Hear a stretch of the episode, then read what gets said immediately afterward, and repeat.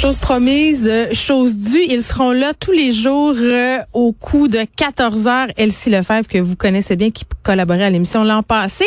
On accueille un petit nouveau euh, cette année avec nous pour cette rencontre dont je vous ai parlé en début d'émission. Marc-André Leclerc, qui est chroniqueur Journal de Montréal, dans Journal de Québec, collabore aussi à la joute, tout comme Elsie, qui était chef de cabinet d'Andrew Scheer.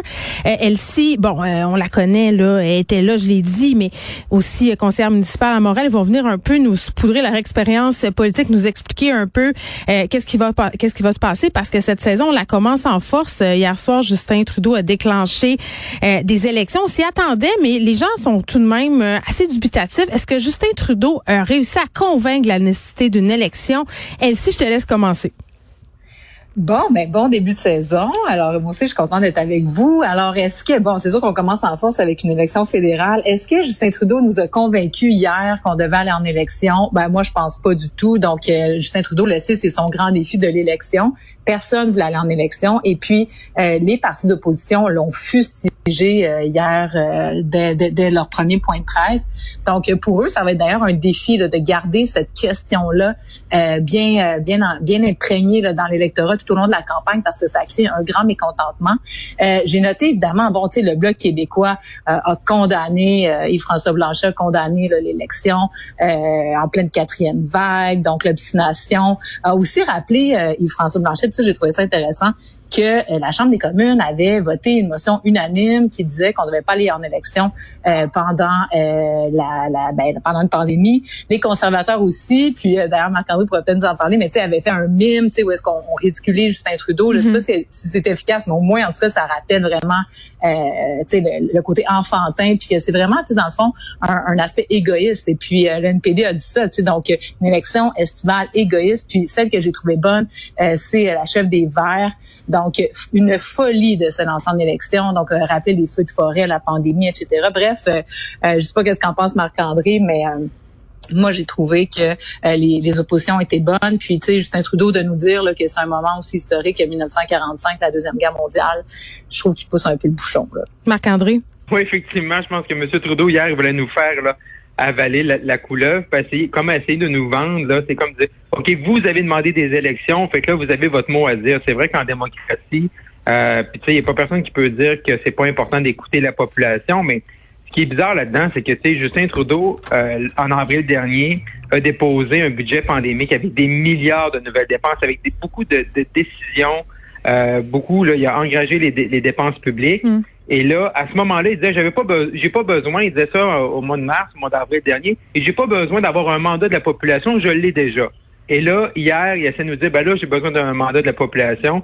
Puis on aura, vous avez, vous avez, vous avez sans doute remarqué que dans son discours hier, devant Rideau Hall, il a jamais dit qu'il voulait une majorité qui demandait ça aux Canadiens. Donc, ils sont, et, même là, on voit les ministres et les candidats conservateurs ce matin en entrevue, mm. ils veulent pas répéter ça. Ils disent que c'est les Canadiens qui font ça pour les Canadiens mais je pense qu'il il a pas convaincu grand monde sur la nécessité de faire une élection, qu'on voit le nombre de cas qui augmente euh, dans cette quatrième vague-là. Oui, ben moi, j'avais plusieurs questionnements quand, quand je l'ai entendu, euh, Justin Trudeau. Hier, premièrement, de pelleter ça sur le dos de la population, tout le monde le sait, là, les sondages sont favorables en ce moment, l'opposition est un peu à terre, donc essaie de profiter un peu de ce momentum-là pour avoir la majorité. Puis est-ce que c'est vrai, euh, puis je suis curieuse de vous entendre là-dessus, qui veut cette majorité-là? Parce que le passeport vaccinal et ces mesures temps passe très mal. Hmm. Je ne sais pas si c'est les, mesures euh, sanitaires parce que tu sais quand on regarde l'appui notamment euh, au vaccin même obligatoire est quand même très élevé dans la population. Mais, le passeport, moi, je pense que c'est vrai. Ben, le passeport, ben, tu sais, on n'aura pas le choix nécessairement. Puis, tu sais, au Québec, ça, ça va s'instaurer. Je pense que ça se fait bien. C'est sûr que c'est une élection pan-canadienne. Non, moi, je pense que c'est vraiment le fait qu'il n'y a pas de fenêtre d'opportunité dans les deux prochaines années. Donc, il va y avoir des élections municipales au Québec, il va y avoir des élections québécoises au Québec à l'automne prochain, en Ontario également.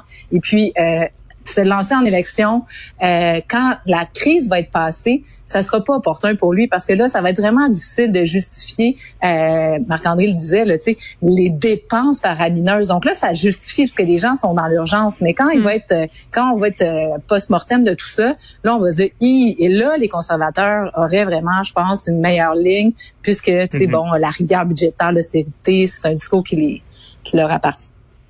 Moi, puis moi, ce que j'aime pas présentement avec les libéraux, c'est qu'ils font vraiment de la petite politique, comme on pourrait dire, sur le dos des fonctionnaires. Tu sais, je veux dire, oui, les gens, quand tu vas faire un sondage, êtes-vous d'accord pour que les, les fonctionnaires fédéraux, on, oblige la vaccination? Je suis pas fonctionnaire fédéral, euh, vous l'êtes pas non plus les filles. C'est ça, vous allez dire, ben oui, tu sais, je veux dire. Mais à la fin, là, je veux dire, on impose des choses aux gens dans une dans une pandémie, dans un temps qu'on n'a jamais vécu, mais ça prend une justification scientifique. Puis quand le gouvernement annonçait ça vendredi, il n'y avait pas de chiffres. Le ministre Leblanc, il savait pas.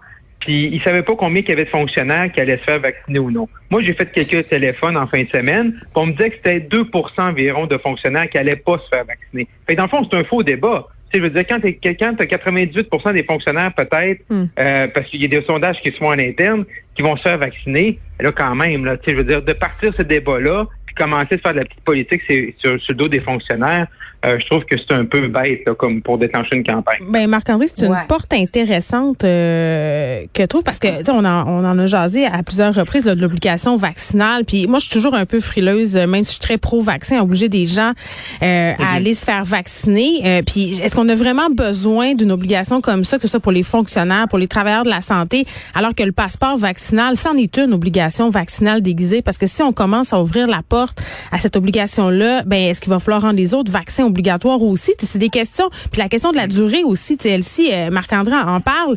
On nous parle d'obligation, de passeport. On ne sait pas pour combien de temps. Euh, ça a été soulevé aussi par les oppositions, tant au fédéral qu'au provincial par ailleurs.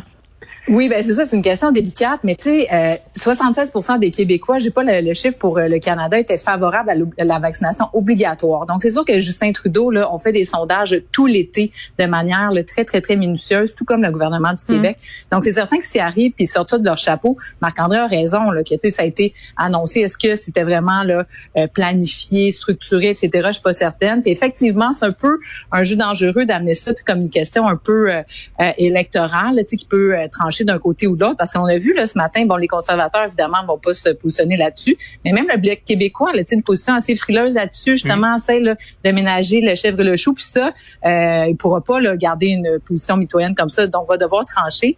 Puis, bon, tu sais, il y a deux camps, tu sais, donc, euh, oui, la majorité est favorable, mais en même temps, comme tu mentionnes, ça amène des questions éthiques importantes. Donc, les gens sont frileux. Mais par contre, tu sais, par exemple, euh, Justin Trudeau a annoncé que ça serait euh, obligatoire aussi euh, dans les transports aériens, dans les trains, etc. Donc, ça, je pense que les gens sont assez favorables à ça. à un moment donné, tu sais, si on veut être cohérent, ben, tu sais, si t'es pas vacciné, le passeport vaccinal, c'est un peu ça. Tu restes un peu chez toi.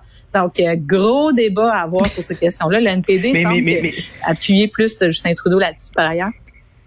Mais si tu touches un bon point, parce que je pense que là, on mélange beaucoup de choses. Puis Geneviève aussi, tu l'as dit tout à l'heure. Tu sais, la c'est comme, OK, est-ce que c'est les employés seulement, mettons, de la santé? Ça, c'est un, ça, c'est un dossier ben qui est précis. Après ça, est-ce que les fonctionnaires, la personne qui travaille dans un laboratoire ou peu importe, qui est fonctionnaire au fédéral, elle, est-ce que c'est, c'est, vraiment nécessaire? Voyager, là, c'est une autre chose, voyager. C'est pas pareil comme, comme travailler. Puis les gens, c'est sûr qu'ils ont, puis tu sais, moi, je suis pas contre le, passeport vaccinal ou, tu sais, j'ai, j'ai eu mes deux doses depuis déjà un mois et demi, mais c'est sûr que les gens vont dire, OK, le passeport vaccinal, ils le veulent parce qu'ils disent, je veux revenir à la réalité. Mais une fois qu'on ouvre le centre Bell, puis qu'on dit on prend le passeport vaccinal, est-ce qu'il faut avoir 22 000 personnes? Une fois qu'on ouvre un restaurant avec le passeport vaccinal à partir du 1er septembre, est-ce que c'est est-ce que c'est sans masque? Est-ce que c'est comme dans le bon vieux temps?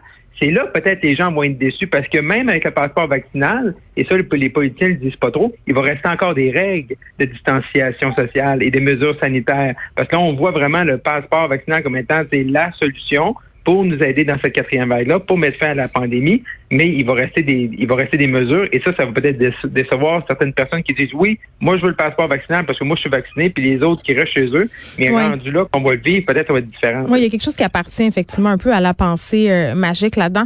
Euh, ce matin, quand je m'en venais à la station, euh, la ville de Montréal est parsemée de pancartes électorales. Là, c'est toujours un peu, on découvre qui a fait quoi, c'est quoi le, le message qu'on tente de nous envoyer, c'est quoi l'opération marketing qui est en place. Qu'est-ce que vous en pensez? Justin, on commence par Justin Trudeau.